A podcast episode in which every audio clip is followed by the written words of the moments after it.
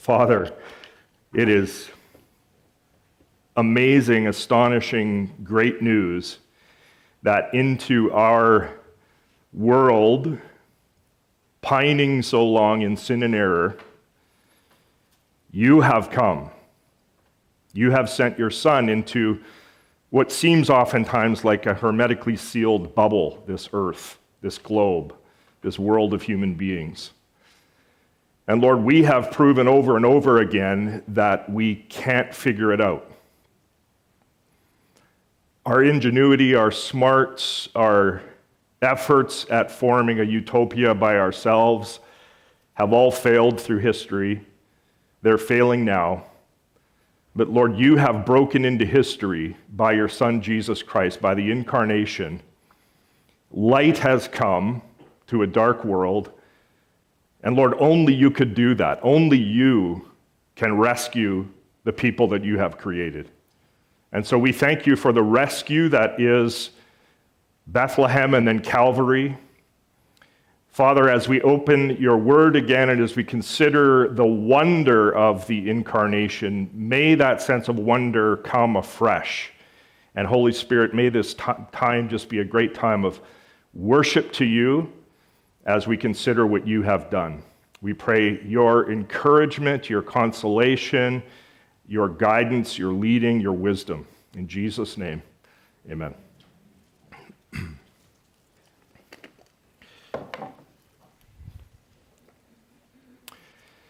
The shepherds out on the Judean hills were largely uneducated people who didn't earn very much money.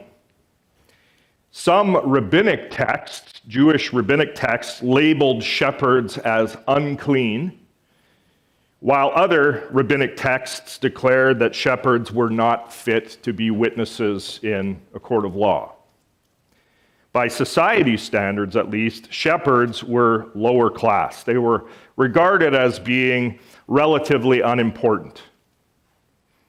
And yet it was to these lowly types, to the shepherds, that God manifested himself in overwhelming glory in the moment when Jesus was born. The divine visitation to these lowly shepherds gets a significant amount of space, especially in Luke's telling, in Luke's gospel, the telling of Jesus' birth. Luke 2:8 to Luke 2:20 has to do with the shepherds and their experience. The angel appearing to the shepherds, the luminous glory that shines around them, the fear that overtook them, the announcement made to them of the birth of the baby, and then their hasty trek over to Bethlehem, where they see the baby lying in an animal manger. Now, in their role with sheep and with lambs, the shepherds knew all about animal mangers. They had fashioned mangers. They had worked so often with the straw that was put inside the manger for the animals to eat. This was their territory. I think probably the shepherds would have been far less comfortable going to see the baby Jesus if he had been lying in some golden crib inside a palatial palace that had marble floors. But here was Jesus in this ordinary peasant surrounding that the shepherds identified with. Friends, the place that God had chosen for the arrival of the incarnate Christ was a plain and unadorned manger. Isn't it incredible? There had been no place for Mary and Joseph when they had arrived in Bethlehem, but the baby couldn't wait, as babies do. Mary went into labor, and the no place for Jesus' arrival became this makeshift place, this manger with the lowly shepherds standing by. This was God's chosen place for the arrival of his presence in Jesus. God with us, there in a plain old manger. The eternal Son of God become flesh, lying in a manger. The presence of God on earth, the glory of God come down, no longer in, whoa, there we go, I get too excited. I tell you, it's Christmas, right? Hopefully that'll clean up. Yeah, I think that's the first time that's happened. Thank you, Michael, very much. Appreciate your service, brother. Klutzy pastor, here we are. All right. Okay, so we'll get back into it. So, as we were saying, the presence of God on earth, the glory of God, come down no longer in the grand temple of Solomon, no longer in the wilderness tabernacle, but there, lying resident in this dependent, fragile infant in the manger. God with the lowly. Amen? God with those who had been ignored by high society. God with us. And the resplendent, heavy glory of God that had featured in the Garden of Eden before Adam and Eve had fallen into sin, the weighty, blazing glory of God that had filled the wilderness tabernacle, the palpable, overwhelming glory that had filled the temple of Solomon, and now, as Jesus is born in Bethlehem, there is terrific, weighty glory. And an angel of the Lord appeared to them, and what? The glory of God, not by accident, shone around them, and they were filled with great fear. The glory of the Lord was of such bright, think of it, luminescence around the shepherds that it terrified them. At least they were still conscious. I probably would have passed out in that moment. God's glory had come again to dwell on earth in a temple of flesh. The glorious second person of the eternal Trinity, think of it. The eternal Trinity become flesh. As Michael Bird has said, the whole sway of redemptive history has been preparing itself and getting ready for this, for the unveiling of God in the flesh. Wow. Yes, the presence of God in the garden and then in the tabernacle and then in Solomon's temple, that was all preparation for this moment when the Word became flesh. The wonder of this, the wonder of the Word becoming flesh, the wonder of God taking on human nature, the wonder of the incarnation, I think, is nicely summarized by Robert Letham. He's a systematic theologian, when he writes this, that in the incarnation, I love this, in the incarnation, eternity and time intersect, creator and creature are conjoined, God and man are united. Again, the wonder of the birth of Jesus is that eternity and time intersect, creator and creature are conjoined, God and man are united. Well, friends, this is all too much. It really is. The Word becoming flesh is such a breathtaking, paradigm-shifting development in the history of our world that the only appropriate response is joy.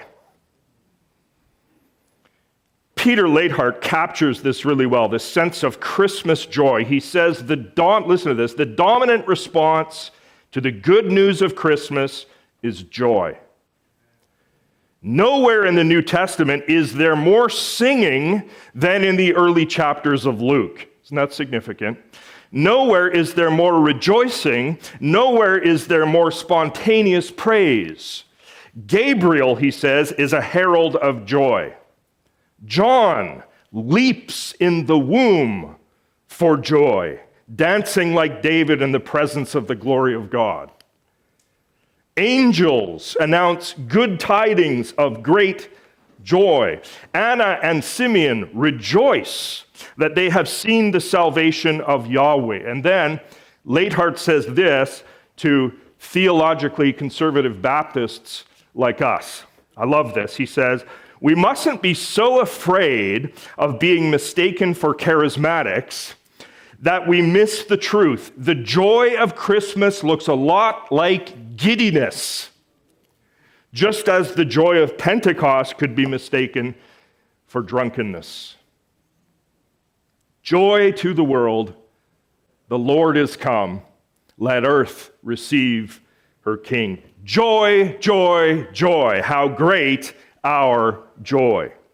God with us. Now, have you ever noticed how God with us is found both at the start and at the end of Matthew's gospel, like bookends to the entire gospel? So at the start of the book of Matthew, of course, we have 1:23. We probably know this one well. Behold, it's a great Christmas verse, the virgin shall conceive and bear a son, and they shall call his name Emmanuel, which means God with us. That's Jesus. And then right at the end of Matthew's gospel, we have Emmanuel himself, now the risen Jesus, saying in 28:20, right at the end, behold, I am what? With you. That's you. Always. How often? Always. To the end of the age. So Matthew bookends his entire book very significantly with Emmanuel, with notices of God's presence with us in the person of Jesus Christ. Jesus Christ, born, crucified, risen, and ascended, and soon coming, is God with us. Amen? God's divine presence with us.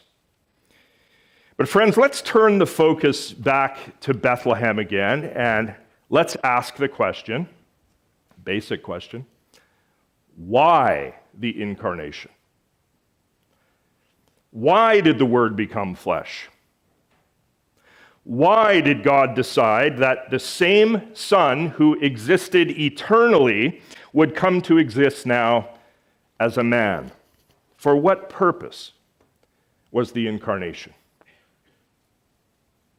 And the Apostle Paul gives us a very clear answer to that question in 1 Timothy 1:15, when he says very plainly that Christ Jesus came into, there's the manger, came into the world to do what? To save sinners. Salvation was the purpose of Christmas. Calvary was the purpose of Bethlehem. Or to put it another way, the purpose of the incarnation was rescue. And in this regard, it's noteworthy that in the birth story in Luke 2:11, the angel identifies the baby Jesus as a Savior, who is Christ the Lord, a Savior. The why of the manger is the cross, where Jesus comes and does his saving work. You know, God is really astonishing in his great mercy, isn't he? In his great mercy toward undeserving, fallen, sinful humankind who willfully rebels against him.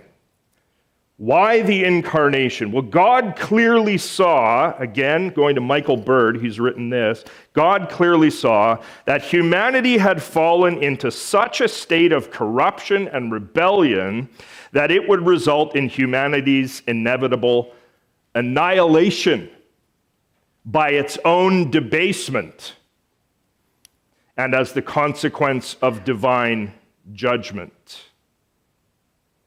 The incarnation was necessary, Bird says, because only the Logos, only the Word, who created humanity from nothing, could rescue humanity and unite them with their divine maker. Amen? This is what God has done. He sent Jesus Christ, born of a woman, to take on flesh. And then Bird points us, this is fantastic, the New Jerusalem Bible's rendering of the famous John 3:16. You know, John 3:16, the way the New Jerusalem renders it. Personally, I'm very intrigued by how the New Jerusalem Bible renders John 3:16. It's a viable rendering of the original Greek construction, but it's perhaps a little bit different than you and I are used to. So here's the New Jerusalem Bible's version of John 3:16. It goes like this. For this is how God loved the world. He gave his only Son so that everyone who believes in him may not perish, but have eternal life. And it's the beginning of that rendering that's interesting, isn't it? For this is how God loved the world, or this is the way in which God showed his love to rebellious, corrupt sinners like you and I, by doing what? By giving his Son. If we want to know how God's love toward undeserving sinners has been demonstrated, how has it been demonstrated? We find the demonstration in the Father sending his Son to be born, to live, to teach for a few decades on the earth, and then to die on the cross for sinners. That's where we look. And as we are considering the love that God has shown for us in the cross especially, let's also think on this. I want you to think, first of all, of a perfect community. Do you know any perfect communities on this earth? Okay, if you can, think of a perfect community, a community where each person was unchangingly present with the other persons always. And this community had no beginning and had no end. Can you think of that? The Father, Son, and Spirit are that community. The Trinity had dwelt together eternally. The Trinity had been unbroken in mutual love, in mutual self-giving, forever. Father, Son, and Spirit had never known anything but such perfect community. But now, like Abraham with Isaac, going from the land of the Philistines to Moriah to sacrifice Isaac, the Father in heaven goes with his Son from the manger in Bethlehem to the hill of Calvary. But unlike Isaac being released at the last moment from his peril, the Son of God is not released. He is nailed to the cross, and in that moment, he is forsaken by the Father. Forsaken. For the first time in Trinitarian history, the Son cries out, as he's hanging on the cross, "My God, my God, why have you forsaken me?" The Son who had always been with the Father for all eternity is forsaken by the Father. Why? Well, because as Paul says in 2 Corinthians 5:21, Jesus, who knew no sin, was made sin on the cross. Made sin. All the repulsive deeds and words, all the violence and the rebellion against God and the foulness and the perversity, cursedness and the lawlessness of millions upon millions of people across the ages was laid on Jesus Christ. Think of it. He became, was made sin in that moment, and the Holy Father forsook him. Just think of it, friends. The Son of God experienced absence now instead of the unbroken eternal presence of the Father that he had forever enjoyed. And he did it for us, believers. Yes? The crucified Jesus Christ took our sin, all our rebellion and foulness and perversity and lawlessness. He took our sin. He was forsaken by the Father in our place, forsaken, so that we don't have to be. Amen? He was condemned to death so that we don't have to be. He is our substitute on the cross who became a curse for us, He experienced the absence of the Father, listen, the absence of the Father so that we could be brought into the eternal presence of Father, Son, and Spirit. Amazing love. How can it be that thou, my God, shouldst die for me? I know my problems. I know my sin and my transgression and my hotness for God one moment and ice coldness for God the next moment. Died for me. The purpose of Bethlehem, the manger, Christmas, the birth, was the cross of Calvary. The greater David shed his blood for the sake of others. The first David made many others bleed. There was blood on David's hands, and so God had not allowed David to build the temple. Remember that from our time in the temple last week. The greater David, Jesus, crucified and risen, exalted by the Father for his willing obedience in the cross, he is given the role of building a temple. And that temple is called his church. Jesus uses construction language. He uses construction language as he speaks of his temple in Matthew 16:18. Listen. He says, I will what? I will build. That's a construction word. I will build my church, my temple. And the gates of hell shall not prevail against it. What a hopeful verse that is.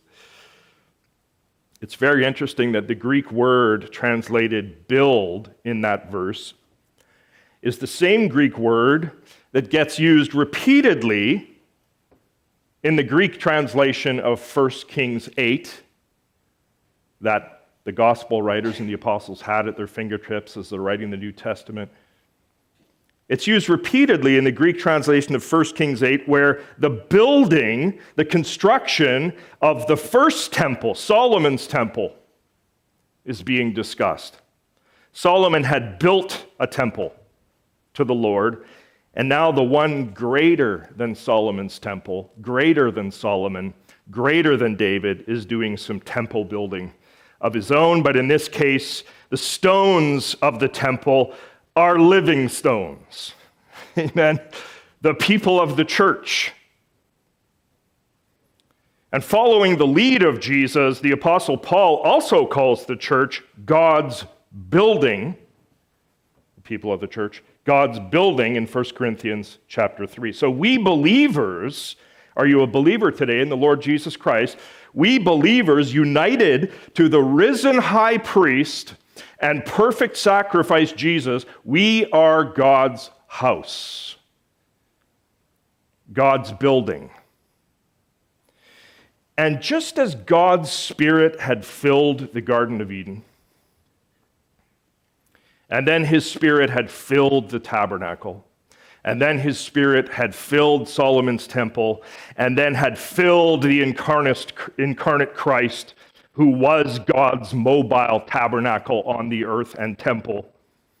Just as he fills all of those, so at Pentecost, the Spirit fills the building called the church. The Spirit fills the living stones who are united to the risen Jesus. Listen to the report of God's Spirit filling the temple called the church in Acts chapter 2, verses 1 and 2. When the day of Pentecost arrived, they were all together in one place, and suddenly there came from heaven a sound like a mighty rushing wind, and it filled the house where they were sitting. Boy, that sure sounds a great deal like the reports of God's glory filling the tabernacle and filling the temple, does it not? Luke continues in verses 3 and 4, and divided tongues as of what? Fire appeared to them and rested on each one of them. There had been divine fire in the tabernacle, according to Exodus 40, verse 38. Now there is divine fire on the new dwelling place of God, his church. Verse 4, and they were all, what? Filled with the Holy Spirit and began to speak in other tongues as the Spirit gave them utterance. They were filled. The people of Christ's temple were filled. Not a building, not a tent out in the wilderness, but they were filled. The Holy Spirit of God indwells his church. Amen. We, the body of Christ, are the place of God's dwelling on earth. In the tabernacle, the temple, and the incarnate Christ, God dwelt among his people. Now, by the risen Christ in the Spirit, he dwells within his people. No longer among, but within. 1 Corinthians 3, verse 16. Do you not know, speaking of the church, that you are God's temple. You are. And that God's Spirit dwells in you. And so then, my friends, the question we need to ask here is, what is appropriate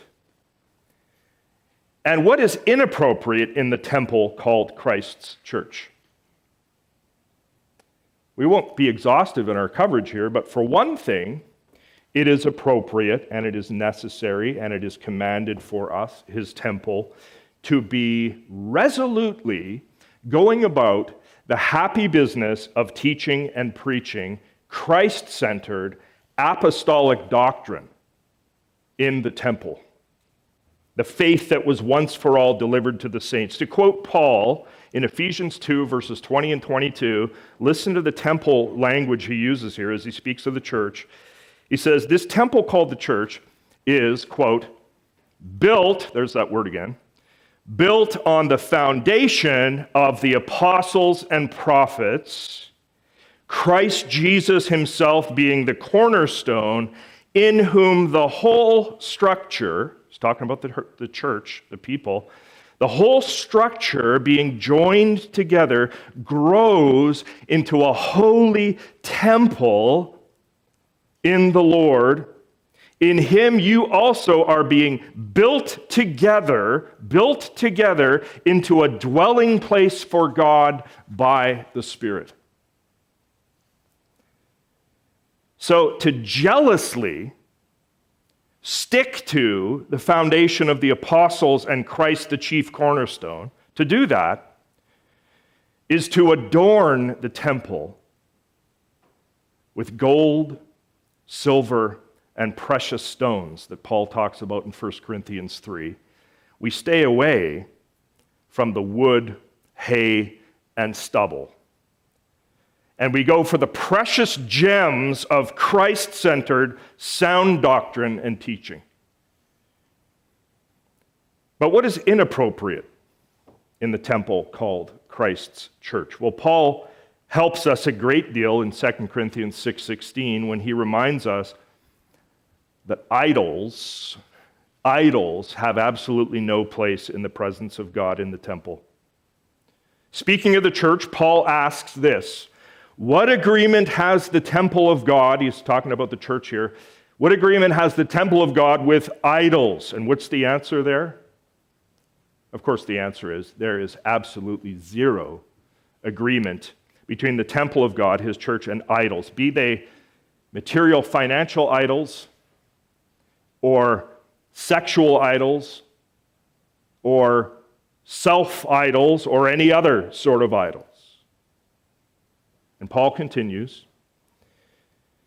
This is about the clearest statement in the New Testament we have. For we are the temple of the living God, as God has said.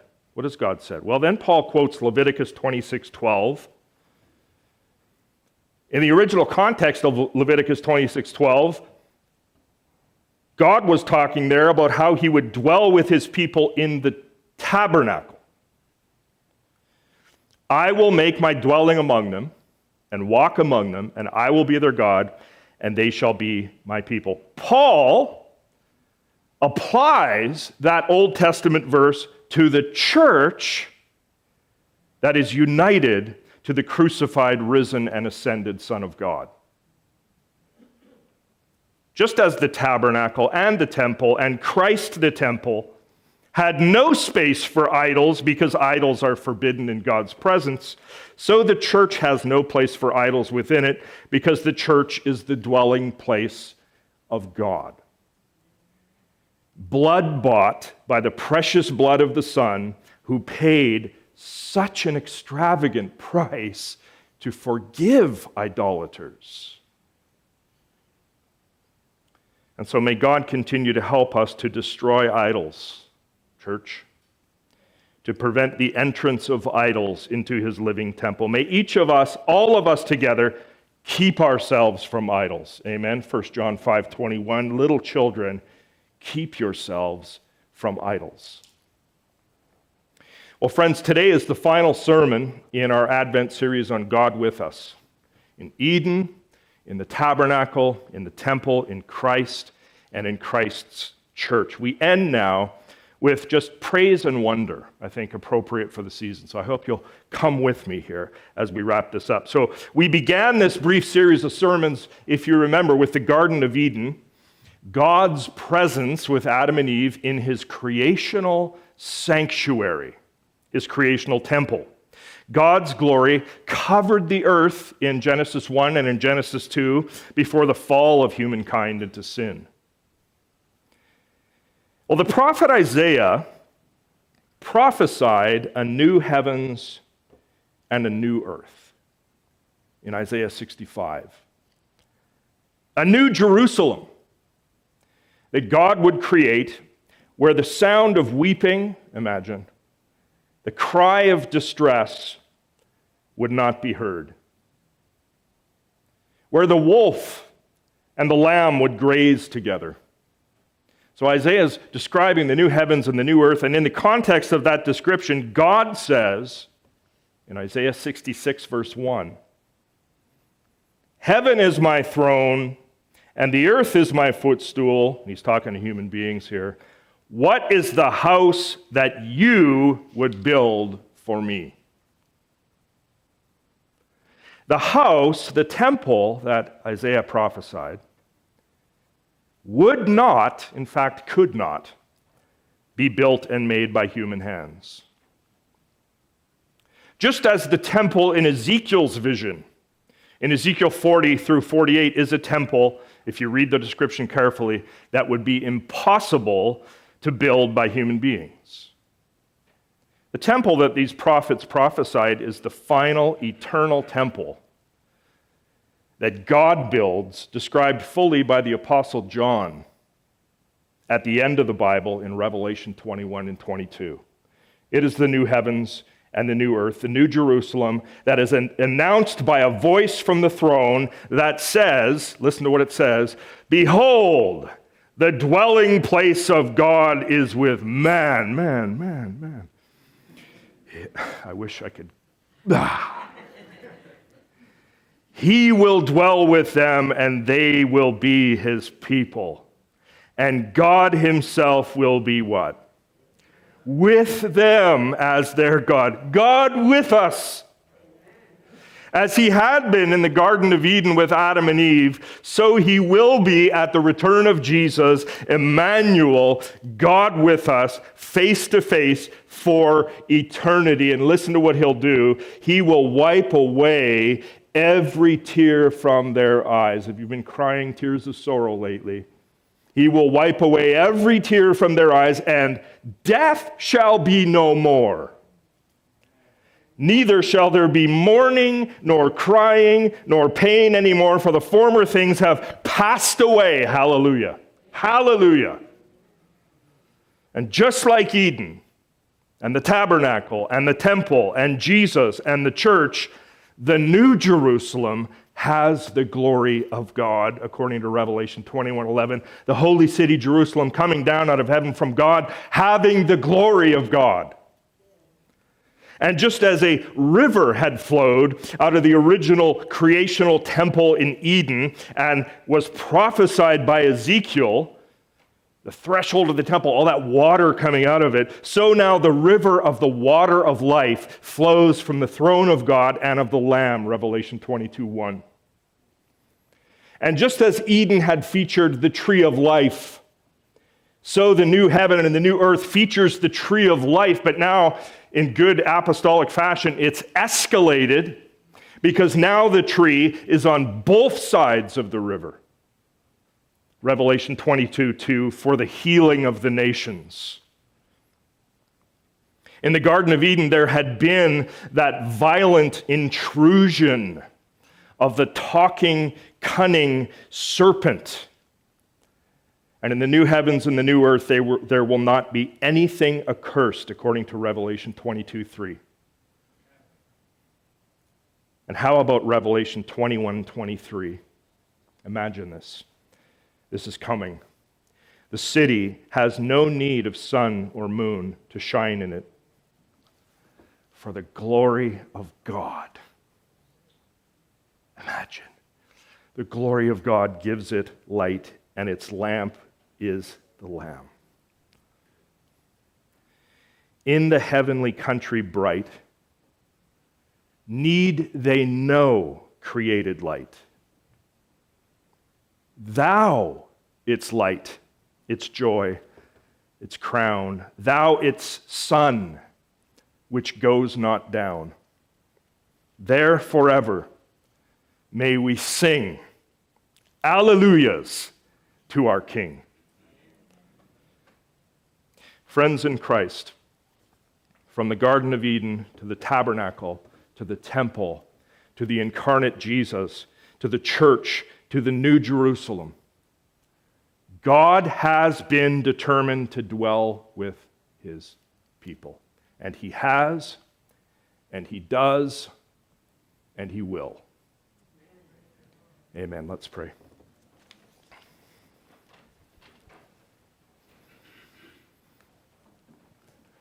Oh, Lord God, what a drama, what a story you are unfolding.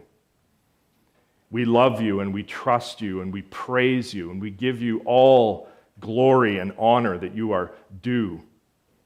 And Father, during this Christmas season, I pray for the brokenhearted. If there's someone here that is brokenhearted, that you would bind up the wounds, walk closely, be Emmanuel to them, God with that person. Show them your faithfulness and loving kindness and grace and mercy. And may we be a witness, Lord, to your power and your love as we walk through our days. In Jesus' name, amen.